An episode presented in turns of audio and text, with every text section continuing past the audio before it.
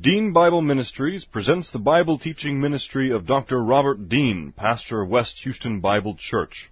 These and other Bible lessons are available from www.deanbible.org. Now let's listen to our lesson from God's Word, the Bible. Trust in the Lord with all your heart and lean not on your own understanding. In all your ways acknowledge Him and He will direct your paths. They that wait upon the Lord shall renew their strength. They shall mount up with wings as eagles. They shall run and not grow weary. They shall walk and not faint. Fear thou not, for I am with thee. Be not dismayed, for I am thy God. I will strengthen thee, yea, I will help thee. Yea, I will uphold thee with the right hand of my righteousness. Be anxious for nothing, but in everything by prayer and supplication with thanksgiving let your requests be made known unto God, and the peace of God which surpasses all comprehension shall defend your hearts and minds in Christ Jesus. Thou wilt keep him in perfect peace whose mind is stayed on thee, because he trusteth in thee. For the grass withers and the flower fades, but the word of our God shall stand forever. Before we get started, let's have a few moments of silent prayer. We need to be, I think, in special prayer for so many different folks who've gone through a lot of challenging health things right now. We had one lady had a bypass this morning. Had another one had a bypass a couple of weeks ago. Several others fighting cancer. So just remember uh, to be in prayer for all of these all of these folks, as well as for the upcoming Chafer conference, which begins. That was the other announcement, which begins on March the Monday, March the 9th, and there's sign-up sheets out in the uh, fellowship hall for those who want to help in one way or another. We'll have a few moments of silent prayer, then I'll open in prayer. Let's pray.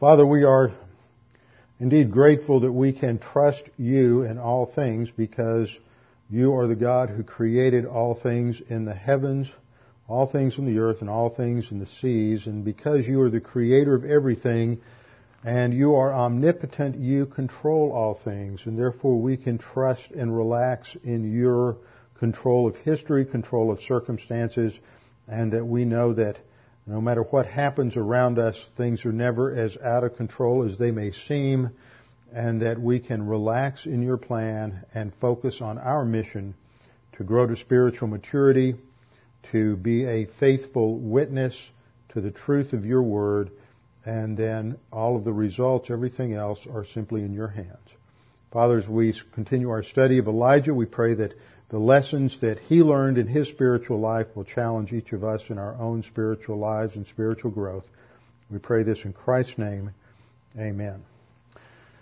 1 Kings 17 verse 1, Elijah the Tishbite of the inhabitants of Gilead. We've looked at this. Elijah means my God is Yahweh. It's a firm statement that foreshadows exactly the nature of his ministry to defend the uh, uniqueness of Yahweh, the God of Israel, as the only true God. Uh, he is a Tishbite. Probably it's a word that refers to not to a village or location, but it's a Hebrew word meaning of the settlers, of the inhabitants of Gilead living across the uh, Jordan in the area known as the uh, Transjordan. I've located the area over here uh, on the east side of the Jordan, and this whole area over here was referred to as Gilead. It's a Transjordan. It was a, a rather primitive area uh, at this time, had not been settled or developed much since the time of the judges, and so he lived in that particular uh, that particular area. It's probably not a location. If it is, it would be in that general uh, general vicinity. These are the inhabitants of Gilead, and we've seen that he challenges Ahab with the truth of God, the reality of Yahweh, the God of Israel, as the Lord God lives before whom I stand. There shall not be dew nor rain these years except at my word. Now, when we think about what, what Elijah did here, this is tantamount to a capital crime and an act of act of um, uh, an act of rebellion uh, against the king, and um, Elijah has uh, challenged him with the existence of God, and this is at a time when Jezebel, the wife of the king, is sending out all of her uh, uh, prophets uh, and priests of Baal, and they are killing believers. They are seeking out the prophets of God and killing them. And so this took a tremendous amount of spiritual courage on Elijah's part to take this stand because he knew that this immediately uh, put his life in danger. And so he challenges uh, Ahab with this truth and then he disappears. And we read in verse 2, then the word of the Lord uh, came to him saying, and we can look at the next section. There is a command, and there is a promise, and there is a um, provision of God. Uh, he gives a command, he gives certain procedures, and he explains how he is going to provide. And there are three tests in this chapter. The first test is in the first seven verses where we see God providing the means of life. life. He is going to teach Elijah that God is the God who, who supplies the source, the means of life. He is the one who will sustain him. He will provide food. He will take care of him. And during this period of time, we don't know how long it was. It could have been a year. It could have been 18 months. It's about three and a half years that there's no rain. And during this time, Elijah, at least for the first part of it, is watching this brook uh, get a little bit smaller, a little bit less water each day, and begin to wonder, well, what is going to happen when it finally dries up? And during the last part, you can imagine the last few weeks that he was becoming, uh, at least tempted to become quite concerned, quite worried about his his future and how God would provide for him. There's a second test, also dealing with the area of logistical grace and God's provision of that which sustains us. And this is the first part of the episode with the widow of Zarephath. And that's covered in verses 8 through 16. And then there's a third test, and that deals with the death of the widow's son, and Elijah uh, prays to God and brings him, uh, brings him back to life. All three of these tests are designed to strengthen Elijah in his confidence in God and his trust in God's ability to answer his prayer so that when he goes to Mount Carmel in the next chapter and prays to God there on Mount Carmel in the midst of that tremendous conflict with the 400 uh, priests of Baal and the 450 priests of the Asherah, and it is a life or death struggle he has the confidence to trust in God and to challenge them and to take his stand. And God does the same thing in our lives, taking us through various tests, various circumstances in order to teach us about his power, his provision, and that he is indeed faithful to his promises and we can trust him in the most uh, unusual circumstances. Now what we see in terms of the background and the map is that Elijah is from this area of Transjordan over by uh, Jabesh Gilead in the Transjordan. He comes to Samaria where he challenges Ahab with this uh, act that would be thought of as, as high treason. And then immediately God takes him back to this brook, Kerith, which it flows into the Jordan. And we don't know exactly where it was, but it was some place in this rugged country in Transjordan, and it is indeed a very uh, rugged area, and so he could hide out in that area. It is uh, it's comparable to a lot of the areas out uh, west of Austin, north of San Antonio, in the hill country. Uh, a lot of limestone, a lot of gullies, a lot of small uh, creeks and intermittent streams, and and um, uh, a lot of brush and so it is an area where you could easily, one person could easily hide. If they didn't move around and leave any tracks or any evidence, then no one uh, would find them. So this is where God is going to have a little private tutoring session with Elijah for probably a year to 18 months. Now, for the church age believer, this illustrates a principle that we see in the first chapter of the book of James.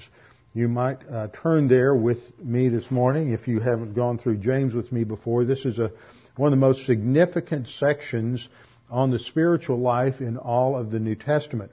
James 1, 2 through 5 sets up the major theme that you find in the epistle of James. James is one of those uh, epistles in the New Testament that is uh, subject to a tremendous amount of distortion and a tremendous amount of misinterpretation. It uh, it has been common until I think recent years uh, for people to to uh, interpret James as if it were the New Testament book of Proverbs. Now, if you ever re- have read through Proverbs, you know that in the Old Testament you have a book of Proverbs which are just individual sayings. Now, there are some sections, especially at the at the beginning of Proverbs, where you might have eight or ten or fifteen verses that link together around one theme. We may uh, get to one of those uh, later on this evening, but uh, generally speaking, when you get past chapter seven in Proverbs, you just have one saying after another. Each verse represents an autonomous saying, and there's no general theme that connects everything together.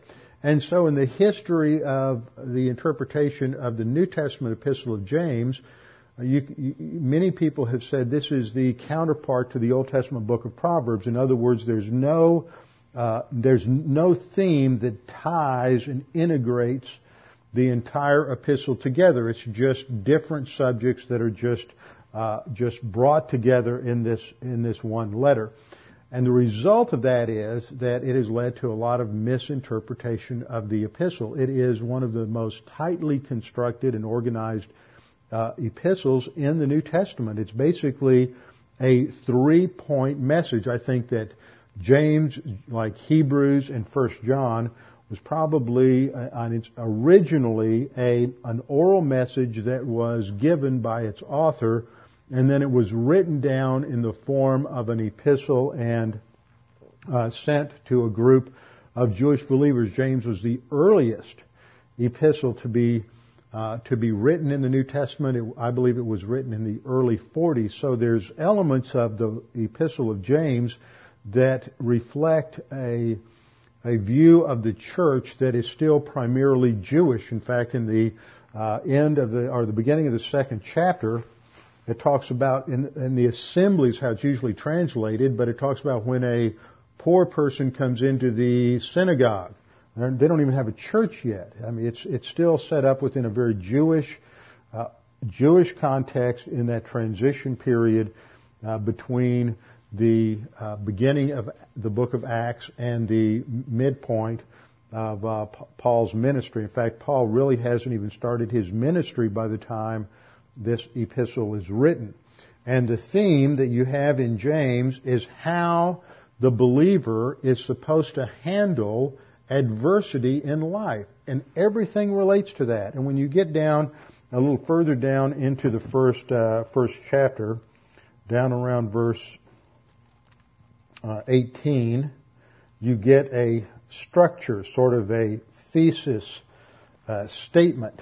Uh, verse 19, uh, James says, So then, my beloved brethren, let every man be swift to hear or quick to hear, slow to speak, and slow to wrath. That is the outline for James. Starting in verse 21 down through the end of chapter 2, you have a section dealing with hearing and doing and then faith and works. Faith is analogous to hearing. When you hear, you believe. And doing, hear, hearing and doing and faith and works, works is the application of what you believe. Once you understand that, then you're going to avoid a lot of the misinterpretation related to lordship salvation in the second half of the second chapter. So, quick to hear, first category, slow to speak, that's chapter 3 dealing with the sins of the tongue, and down through the midpoint of the, uh, uh, down towards about verse 13.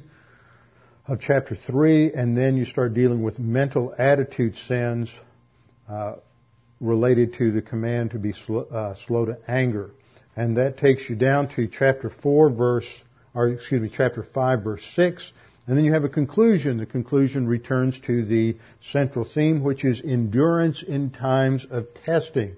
And if you read through that last section from 5.7 down to 5.20, you'll, you can circle words that are translated uh, patience or endurance, and you see that the writer is coming back to his main theme. He says in verse 7, Be patient, brethren, uh, waiting patiently uh, until it receives the early and latter rains. You also be patient in verse 8. And then in verse um, 10, talking about uh, looking at the prophets who were an example of suffering and patience. In verse 11, you've heard of the perseverance of Job. And it goes on, and so the whole conclusion deals with this issue of endurance in times of testing. And so he sets this up at the very beginning. He tells his audience what he is going to be talking about. And he is going to be addressing the challenge that every believer has to have a mental attitude of happiness, not just sort of a, an attitude of, of stability or calm, but an attitude of joy, which is, which is something that only God can provide. It is a, it is a supernatural uh, joy in the midst of adversity. It's not just avoiding mental attitude sins of grumbling. Uh, of course, that would be a sin of the tongue, but complaining, a mental attitude of, of discouragement or, or uh, uh, letting it, the circum, negative circumstances get the best of us, or it's not just a, an attitude of just saying, I'm not going to let that happen. It is a positive uh, joy in the midst of difficult times. And the rest of the book, really, the rest of the epistle deals with how the believer is to implement that command to count it all joy when you encounter various uh, trials or tests. So we get into James 1, 2, and 3, and this gives us a New Testament framework for understanding the training that God is taking Elijah through. It's the same kind of training He takes us through. And the principles for passing the tests and passing the training and getting out of uh, boot camp, going to the next stage are the same.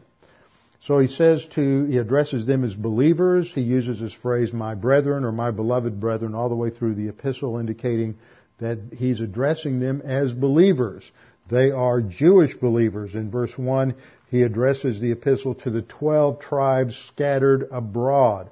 This is a term related to, to Jews, not to Christians. It's not spiritualized to Christians. It's the early stage of the church when probably uh, the, the large majority of church age believers at this time were Jews, not Gentiles. The, the big shift to a Gentile dominated church had not taken place yet. So he's writing to them within a Jewish background, Jewish context. So he says, my brethren, and then we have the command, count it all joy when you fall into various trials. And so the command here is a command that is to characterize a believer's life, that we're going to fall into various trials. You can't avoid that. And the idea of falling into a trial uh, indicates the suddenness, the unexpectedness of things that can go wrong. You are just driving down the highway and suddenly you have a flat tire and you thought everything was was fine, or you wake up one morning and your air conditioner has gone out, or your heater has gone out, or you wake up one morning, all of a sudden you don't feel well, and you go to the doctor and you discover that you have some some serious disease, or you go into work and realize that everybody's been lying to you, and the company really isn't in good shape, and and they're closing their doors, and you've got 15 minutes to pack up everything in your desk and leave. And those kinds of things are happening all over all over the, the uh, nation right now. And uh, one of the things that's happening today that is, is extremely discouraging for a lot of people is that they're discovering that how many corporations have just been lying, misrepresenting what's on their balance sheet, what their financial records are, are, and as a result of that, uh, we've gotten into a lot of the financial mess that we're in. It's related to a lack of integrity. It's related to greed in an inordinate way, uh, because you, and it's working in all kinds of systems. You have all kinds of expressions of, of inordinate greed. You have inordinate greed uh, on the on the side of the government that has thought that, oh, won't it be wonderful if we can just get as many people in America as we possibly can to own a home? And so the uh, average number of homeowners has gone uh, higher than it should, and many people who were qualified to have a mortgage uh, should never have been qualified to have a mortgage. They they didn't have the income necessary. They were uh, mortgage companies following a pattern of, of a lack of integrity, fudged figures and pushed things through. And as a result, people were qualified for loans and for houses that they, that they really couldn't afford. And eventually the, the bill is coming due. It's interesting that up until the end of uh, World War II, only about 46% of Americans were homeowners. That number went from 46% to about 62% in the post-war uh, boom, the post-war prosperity. And it stayed right around 62 to 65% until you got into the early part of this century, around 2001, 2002, this spiked up to 69%. And it's, you may say, well, that's what, what's the big difference between 62 or 63 or 64 percent, 69 percent. Well, that difference are the number of people who are now uh, being foreclosed on because they can't meet their payments, and this is having a tremendous ripple effect throughout the economy. And that's just one aspect of the uh, economic problem today, but it has been fed by a an inordinate greed now, you know, some people always get upset about the fact that capitalism is based on greed, like communism and socialism and all of the other economic systems aren't based on greed. Uh, everybody, greed is nothing more than self-interest. You have an inordinate self-interest where you start doing things unethical in order to feed your self-interest, and there's corrections that are built into the system. And that's what we're seeing right now is corrections that are built into a system where uh, in a somewhat free market, we haven't had a truly free market in, in many decades, but in a somewhat free market where people were uh, able to engage in somewhat unethical practices, eventually it comes back to, to haunt them. And that's the self-correction that is built into a free market economy.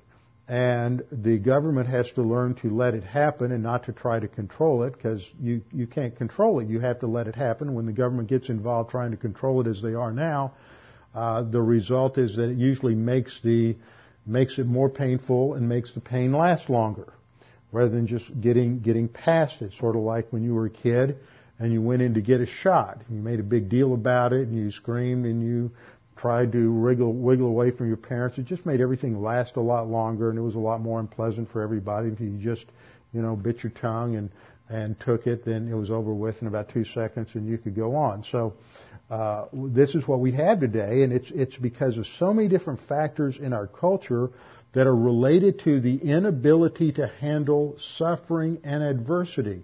We just want to keep it away from everybody. We don't want anybody to go through hard times. We think that it's just terrible to go through suffering. And the things, the, the lessons that people learn, believer or unbeliever, by going through difficult times and adversity are, are, what's necessary to build character, what's necessary to teach integrity, what's necessary to get away from this instant gratification syndrome that we've gotten into in Western civilization and to uh, get outside of our own little self-absorbed worlds and begin to think that maybe there's something more significant than my own personal pleasure and uh, that life really isn't all about me. So once the government starts getting involved like it's been, it's going to make it last longer and we're all going to see a lot of things uh, go on. And fortunately, the best place in the world uh, to live in the midst of this crisis is in the United States, and the best place to live in the United States is in Texas, and the best place to live in Texas is in Houston. So, you know, there are going to be people, and maybe some in this congregation, that are going to uh, feel it more. When you're the person that doesn't have a job and can't get a job or is losing their house, being foreclosed on, then it doesn't matter whether you're living in Los Angeles or whether you're living in New York or whether you're living in Houston. If you're the one going through it, it's just as difficult. And the principles that you have to use to get through that and to get through those difficulties are the same principles that you apply in everything, the same principles that Elijah had to apply uh, while he is waiting on the Lord to uh, provide for him, to take care of him on a week on a weekly basis, because he's going through the same kind of economic crisis in the world around him that's brought on by the by the uh, drought and famine uh, that re- has resulted from that. So there are all kinds of trials or tests that we get into. The word for a test is the Greek word peirasmos, and the verb is in the lower part of the slide, peirazo. And the, uh, the word peirasmos is one of those words that can have two senses to it. It is a test or it can be a temptation. A test or a temptation. Now, a lot of people have trouble trying to understand the difference between a test and a temptation especially when you look down uh, a little further in the in the chapter down to verse 13 where James says, "Let no one say when he is tempted, I am tempted by God, for God cannot be tempted by evil, nor does he himself tempt anyone." And it's the same word. So people can look at this and say, well, wait a minute, up here, uh, we're tested, our faith is tested, we encounter various trials, and God uses that to produce spiritual growth. But later on down here, uh, God doesn't tempt us. So how do we understand this? Well, we have to understand that there is a distinction between an objective test and a subjective temptation. And this is what uh, James tries to explain in verses 14 and 15, where he says that each one is tempted when he is drawn away by his own desires and enticed. It's an internal attraction. Now, I know that, that all of y'all are in great shape and thin and nobody here has ever tried to go on a diet, so this illustration may not work, but it always works for me.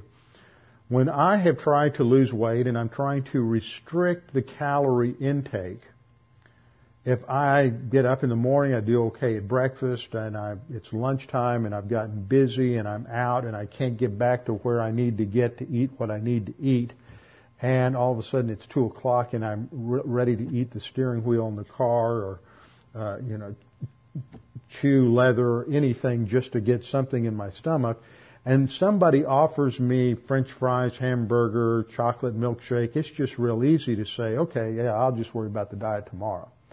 That's because in a state of weakness, there is an internal attraction to that food that I shouldn't eat, and I am drawn to it easily. But if I am have managed to eat whatever diet food I'm eating, whatever rabbit food I'm on, if I manage to eat that at the right time, and then the opportunity comes to eat something that I would love to eat, but I'm trying to avoid at the moment, then it's easier to do that. You just say, well, I, am not even attracted right now because I have a, a sense of my, having my appetite uh, satisfied, and so I'm not attracted to that. So it's the difference between I, I'm still being offered something that I don't want or shouldn't take, but in one case, because my focus is wrong, I'm in a state of weakness, I yield to that, I am subjectively drawn to it. That's what we think of as temptation.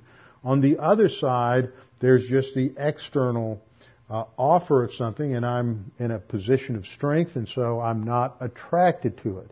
This is the kind of thing that when, when we read in the scripture that Jesus was tested in all points as we are, sometimes that's translated tempted, uh, we read that as, as internal attraction. Well, that's not what's going on with the Lord because that internal attraction what, that, that really comes out of our sin nature just wasn't there for him. But that doesn't mean the external test wasn't there. That was the same external test that Adam had. He didn't have, when he, when, when uh, Eve offered him the fruit of the tree the knowledge of good and evil, there was no sin nature draw or attraction there uh, to eat the fruit. Now, after he sinned, there would have been that element because he would have had a fallen nature, and that's part of what we deal with. So that's the difference between an external test and an internal attraction. So James says, count it all joy when you encounter various tests and then the uh, most translation just translates the translate that next participle as a simple participle knowing, but it's actually an adverbial participle in the Greek, and it should be understood as a causal participle. You can count it joy because you know something. Once again, the emphasis is on knowledge of Scripture, knowledge of God, knowledge of promises, knowledge of God's plan, and because you know something, you know a principle that the testing of your faith produces endurance. The only way that you and I can grow strong in the spiritual life is to go through tests. And each time we have a volitional decision where we have to choose to apply doctrine or not, to apply a promise or not, to handle it my way or God's way, every time that choice comes up, that's a test. A test doesn't have to be something big with neon lights and, and lots of fanfare. It's each and every time we face a choice where we can either apply the word and do it right or try to do it on our own, that's the test. And so James says, because we know a principle that the testing of your faith produces, and it's not patience. I keep praying for patience now. I still don't have it. It's endurance. It's a different word. It's hupomone. It has the idea of hanging in there, staying in fellowship, continuing to walk by the Spirit, uh, applying the Word even though it doesn't feel good, even though I have a tremendous uh, desire from my sin nature to be angry or to be uh, worried or fearful whatever it may be, I am going to uh, claim promises, stay in fellowship, hopefully for a little bit longer than I did the last time, building endurance. And that endurance leads to and is part of the maturation process. In 1 4 James says, but let endurance have its maturing work. That's really the sense of the of the Greek there. It's not perfect work, it is the word group from uh, meaning completion or maturation. So let endurance have its uh, maturing effect or maturing work, that you may become uh, mature and complete, lacking nothing. And we lack nothing because God's Word, God's power is sufficient for each and every situation. And then we have a verse in verse 5 that talks about the solution of prayer. That if any of you lack wisdom, let him ask of God.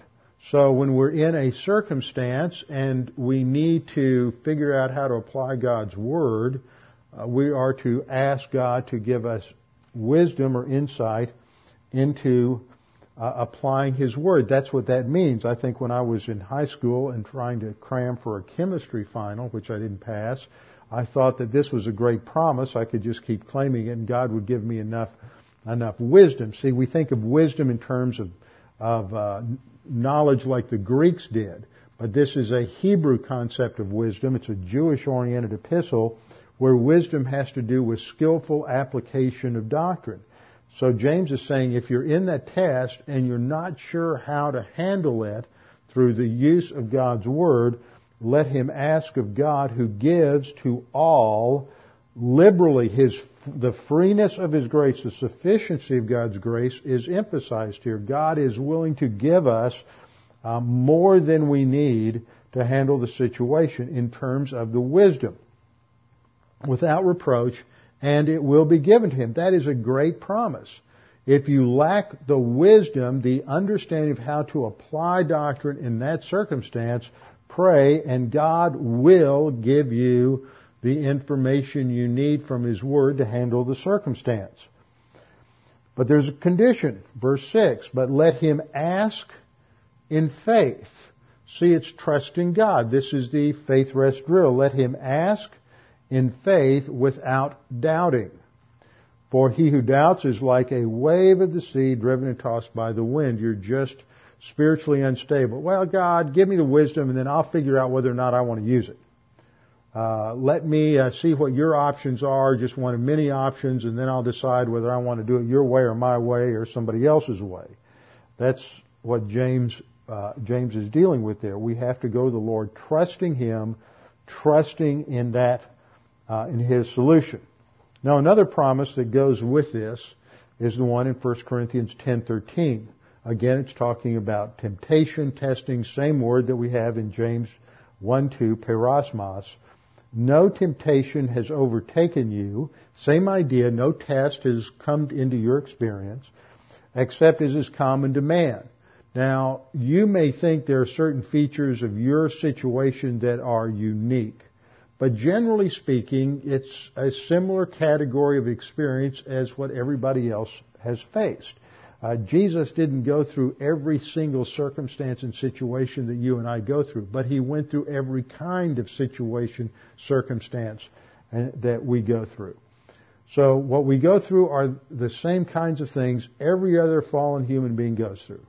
But in contrast to the vagaries, the uncertainties, the instabilities of life, God is stable.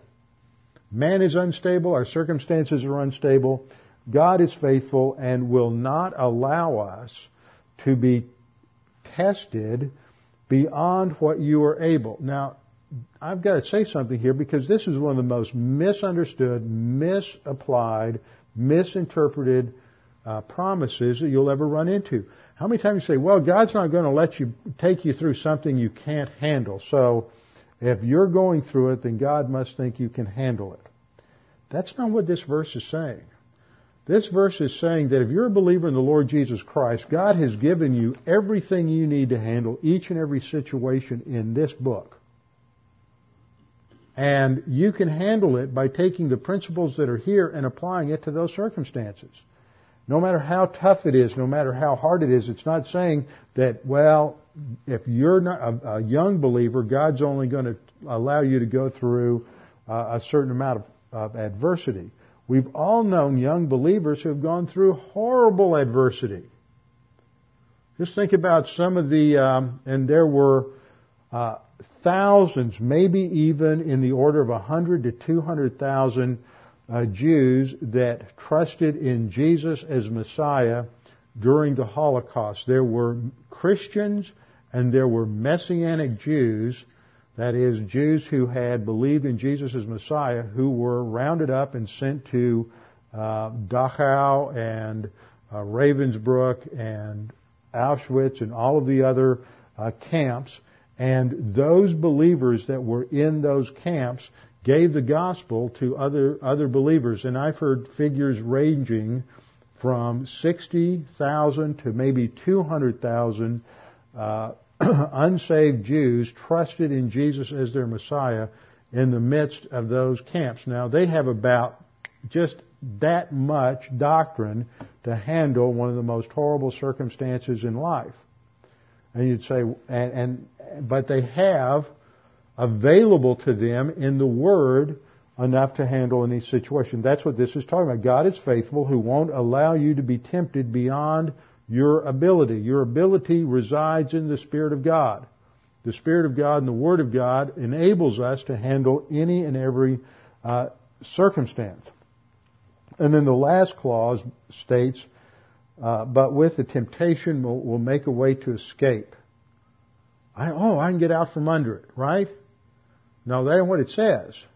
Make a way to escape that you can bear it.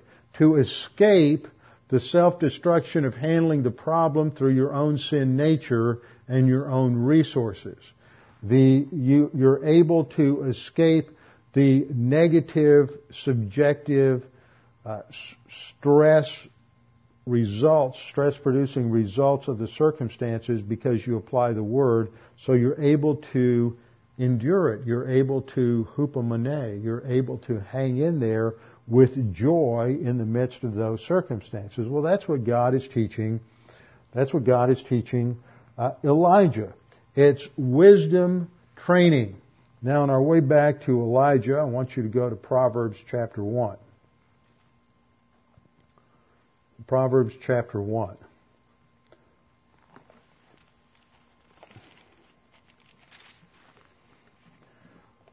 Now, Proverbs is designed to teach basic skill principles for living so that we can live a skillful life. That's the meaning of wisdom in a Jewish sense. It's not, uh, it's not abstract philosophical knowledge, which is what the Greeks refer to by Sophia. Chokhmah in the, in the Hebrew had to do with producing something of, of beauty and something of value. One of the first times we run into the word in the Old Testament is when it is used in relation to the uh, skill of the craftsman who um, who constructed all the furniture in the ark, the goldsmiths, the silversmiths, the uh, jewelers, the uh, those who embroidered the images onto the fabric, the weavers, all of those people were given skill at producing what they were what they were making. That's that word chokhmah that's used there. So when you transfer to spirituality, you go through this process of learning basic facts about the word. It's just basic knowledge. And then as we believe it and the Holy Spirit uh, transfers it into our soul, it becomes what uh, Paul refers to as epignosis, which is a fuller or usable knowledge. But usable knowledge isn't used knowledge. It's just usable, just has the potential for spiritual growth. And then when it is applied and we practice that application again and again and again, not imperfect practice, because imperfect practice just just uh, uh, builds bad habits, but perfect practice makes perfect. And as we apply it uh, in in our lives, then we develop a skill at it. You, you, you don't learn how to play the piano beautifully by just sitting down at the keyboard once a week. You practice over and over and over again. You don't become skilled at using a handgun in personal defense by just using it once every three or four months. You have to go down to the range and shoot frequently so that you maintain your familiarity, your dexterity with the firearm so that when an emergency happens, you can use it skillfully. Same thing with the word. You practice it over and over and over again so that when the tough times really come, you've already built into your thinking that habit pattern of applying the word so that you can apply it skillfully in the midst of crisis circumstances. And that means preparation. It means that you think about it ahead of time and you realize the Word of God has a priority and so right now you're going to take the time to listen to tapes, to listen to media on, on the web, to study every single day, and to learn as much as you can and apply as much as you can on a consistent basis because once the crisis comes, it's too late. Once the rug gets pulled out from under you, it's too late to go back and say, okay, I need to cram about a hundred hours of Bible class in so that I can figure out how to handle this. It's too late. Uh, the test has come and you fail the test and you get run over by the circumstances of life because you didn't take the time ahead of time to develop the skill at applying the Word. I learned this lesson the hard way as a pastor when I was just a rookie pastor in my first church, and there, there are so many things that you just, as a pastor, you just don't know when you go into a congregation. You don't necessarily know it when you've been around a while. I look out there and I see nice, wonderful faces, and I have no idea some of the adversity that many of you may be facing in, in your own lives that you just don't go around telling everybody about. And I've learned that there's very few of us in life past the age of, of uh, 25 or 30 that haven't had to face some serious disappointments or heartaches or adversity at some level. And we all go through it at one time, uh, one time or another. And um, when I first went down to candidate at a church down in La Marque back in uh, 1981, uh, I went down there and I had just learned that a, a, friend of mine that in fact had been a camper of mine at Peniel and later on he worked with me uh, leading backpack trips and canoe trips was in medical school down at UTMB. And so I called him up, told him I was going to be down there to, uh, speaking down there and and uh, so he came up and and I think I went down to that church and and spoke five or six times over maybe two or three months. And he came up, and once he realized there was a Bible church down there that he could go to, they, he and his wife became part of the congregation. And his dad died suddenly of a heart attack right around Christmas. And he just had a tremendous testimony. He's very close to his dad. And they just had a tremendous testimony of how to handle uh, the death of a loved one because your whole mentality is just grounded in the truths of God's Word. You know that, that even though it's sad to have lost someone who is not there, someone you talk to frequently, someone you're close to, you know they're in heaven and you can relax and trust in the Lord. So about three months after I'd gone to that church, I was teaching uh, in uh, some, I don't even know what I was teaching in, but I got to where I was talking about the importance of preparing ahead of time, and I used him as an example. And there was a family who came every Wednesday night. We didn't have too many people at that church who came on Wednesday night, had about 12. And so we didn't even teach in the auditorium. We were just back in a large Sunday school classroom where it's real intimate. So you're just, you're just right there in front of everybody. And they were just weeping and I'm just like, what in the world have I done? I mean, they are just almost out of control and hysterics. And it turned out that uh, about 20 years before, their high school daughter had been killed in an automobile accident. But up to that point, they had zero doctrine in their soul. And here it was 20 years later. And it was their emotions and their grief were as raw as when it had happened. And they had never been able to, to really uh, apply the word and just accept that as God's God's plan for their life. And since that had happened, they'd become more and more involved in the church, and they were there every Wednesday night. But that was just one area where the doctrine just, just they just weren't applying it.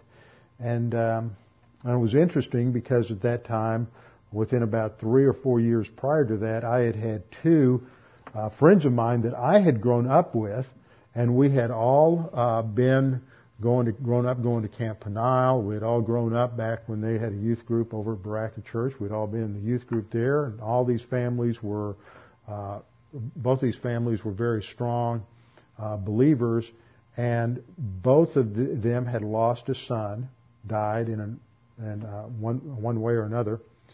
And I was close to those families, and I knew how they handled the death of a son in the midst of difficult times by the application of doctrine. I could just see that contrast. And the contrast is that if you wait to the crisis to learn the doctrine, to handle the crisis, it's too long. And you're going to go through extremely difficult times because you have uh, procrastinated the preparation of your soul. And that's what is depicted in Proverbs chapter 1, starting in verse 20 and going down through the end of the chapter. And I just want to read through this. It's pretty easy to understand um, the, the basic thoughts that are here. In verse 20, you have wisdom personified. Wisdom is the application, the skillful application of, of doctrine personified as a person who is, as an individual who is calling, inviting people to come and listen. Bible doctrine is available all the time. We have more doctrine available right now than any other time in history. You can listen to me, you can listen to Charlie Clough, you can listen to probably 20 different solid doctrinal pastors out there every day on the internet. You could listen 24-7. Uh, if you get tired of listening to me, you can listen to somebody else. You can listen three or four hours to, I don't know how many. You never could do that before. You can cram them all on your iPod. You can put, uh, you know, probably put a 10,000 or 15,000 hours of Bible doctrine on your iPod and just stream it all day long. And yet there's more negative volition, more resistance, more apathy towards the Word than at any other time in American history. So wisdom is as depicted as out in the public square, walking up and down, uh, inviting everyone to come and listen. Wisdom calls aloud outside, verse 20. She raises her voice in the open square. She cries out in the chief concourses at the openings of the gates in the city. She speaks her words, and all of that is to depict the availability of doctrine that God has made it available and will provide it for anyone who wants it. Verse 22, this is what the, how the invitation is expressed.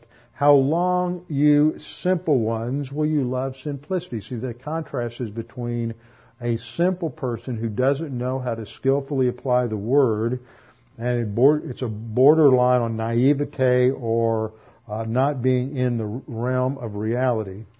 How long, you simple ones, will you love simplicity? For scorners delight in their scorning. See, a negative volition, you, you've convinced yourself you're right, you don't need God, and so you're suppressing truth in unrighteousness. Scorners delight in their scorning. Fools hate knowledge. Somebody who rejects the, the word is a fool. Wisdom says, turn at my rebuke. Surely I will pour out my spirit on you. Notice the generosity of the verb there. Pour out my spirit upon you. I will make my words known to you because I have, but, and you, there's a contrast with verse 24, because I have called and you refused. You didn't go to class, you didn't learn, you thought you would just show up on Sunday or maybe you'd show up Easter or uh, Christmas with the nod to God crowd and the Sunday only crowd thinking it really didn't matter the rest of the week. Because I have called and you refused, I've stretched out my hand, no one regarded. Because you disdained all my counsel and would have none of my rebuke, I will laugh at your calamity. See, this is God depict. You, you waited to the last minute. Well, uh, it's too late now. I will laugh at your calamity. I will mock you when your terror comes. When your terror comes like a storm and your destruction like a whirlwind or tornado, when distress and anguish come upon you, then they will call on me. See, it's too late now. It's a process. You have to learn it. You have to take time and the discipline to study it and apply it. When the time comes for application in serious adversity, you can't, it, it won't work. Then they will call on me, but I will not answer. They will seek me diligently, but they will not find me. Because they hated knowledge and did not choose the fear of the Lord, they would have none of my counsel and despise my every rebuke. Therefore, they shall eat the fruit of their own way, divine discipline, and be filled to the full with their own fancies. For the turning away of the simple will slay them, and the complacency of fools will destroy them. They will uh, reap what they sow. They will experience the consequences of their bad decisions. But the hope, verse 33, you can always turn, change today. There's always a future. But whoever listens to me will dwell safely and will be secure without fear of evil. Notice that, without fear of evil. That's really the basic issue that uh, Elijah is going to face, we all face, in life when the resources of life, the physical resources of life disappear and there's no money, there's no food, there's no job, uh, there's no health. How are we going to make it? And that is when uh, when fear comes in. Now, fear, the way to handle fear is always through the use of a promise. And the promise that God gave Elijah is expressed in verse 4. uh, 1 Kings 17. It shall be that you shall drink of the brook, and I have commanded the ravens to provide for you. God is saying the same thing to him that he said to, says to Paul in 2 Corinthians, um, I believe it's 2 Corinthians chapter uh, 11. My grace is sufficient for you. I will provide for you. It may not be the way you think uh, you should be provided for. He's going to provide for uh, Elijah through ravens. We see his response in verse uh, verse five and six. Or excuse me, let's just look at verse four. He's going to provide through the ravens. Now, ravens were an unclean animal in the Mosaic Law.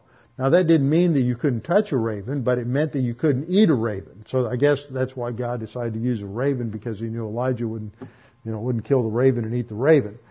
Um, if he really got hungry, because there's just not a lot of food that a raven's going to bring, but it's going to sustain you, and it's going to be uh, it's going to be enough. So the ravens, and it would be more than one raven, but the ravens would provide uh, for him there, and God's grace would be enough to take care of him.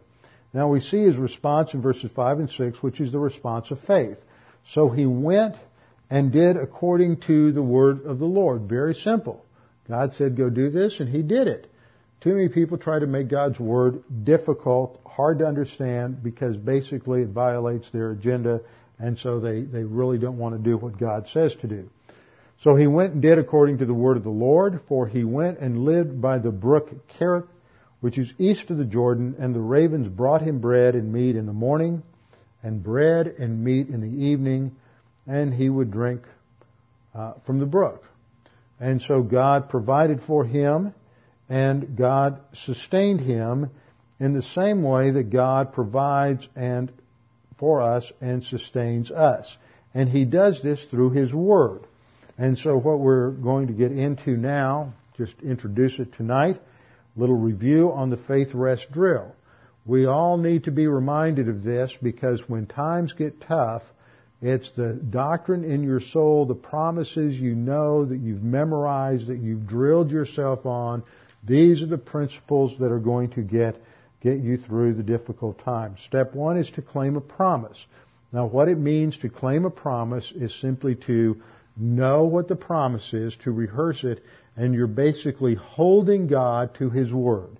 You're saying, God, you told me you would do this, and I'm holding you to that, and I expect that in my circumstances I will see you fulfill what you have you have promised. That's what we mean by claiming a promise. It is, in the words of the writer of the Hebrews, mixing your faith with the promise of God. And the second step, we think through. We don't just claim the promise, but we think about. It. One of the things I like about memorizing scripture is it forces me to go over it and over it and over it again in my head. And by the time I've rehearsed it about 50 times, I began to hear and see some things that are in that verse that I didn't see or pay attention to the first time. I go back and I read the whole context and I think it through.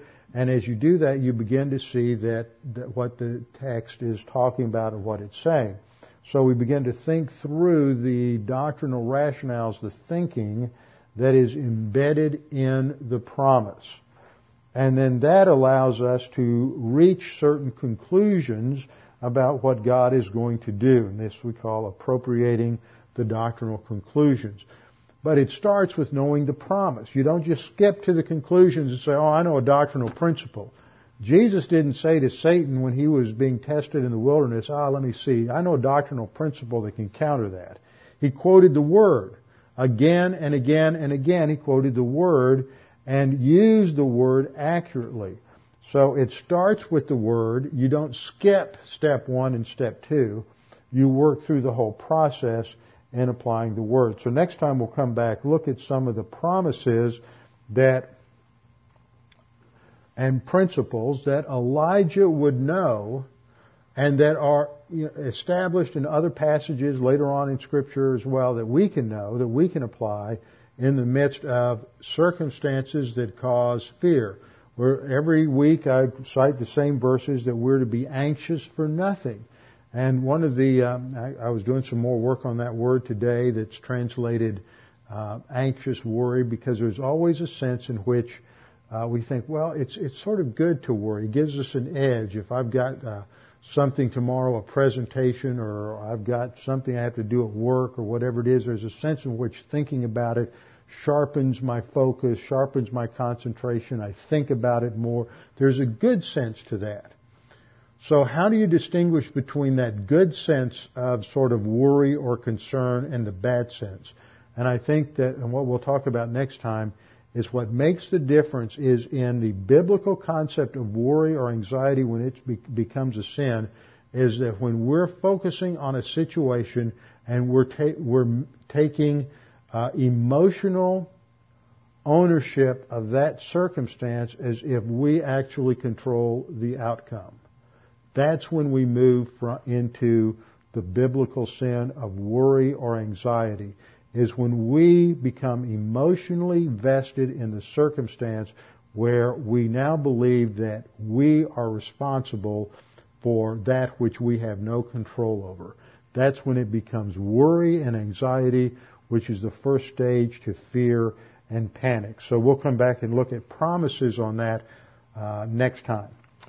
Let's bow our heads in prayer. Father, thank you for this opportunity to study these things tonight, to be reminded that we are to prepare ourselves through your word, that your word protects, it provides, it uh, supplies our nourishment, it gives us everything we need to grow. And once the negative circumstances hit, it's too late to, to figure out what the principles are and what the promises are. So challenge us to be more faithful, more diligent in our own personal study, application of your word, that we may continue to grow uh, grow by your word, as Peter says in uh, 1 Peter 2 2, that we are to desire the sincere milk of the word that we may grow thereby. We pray this in Christ's name. Amen.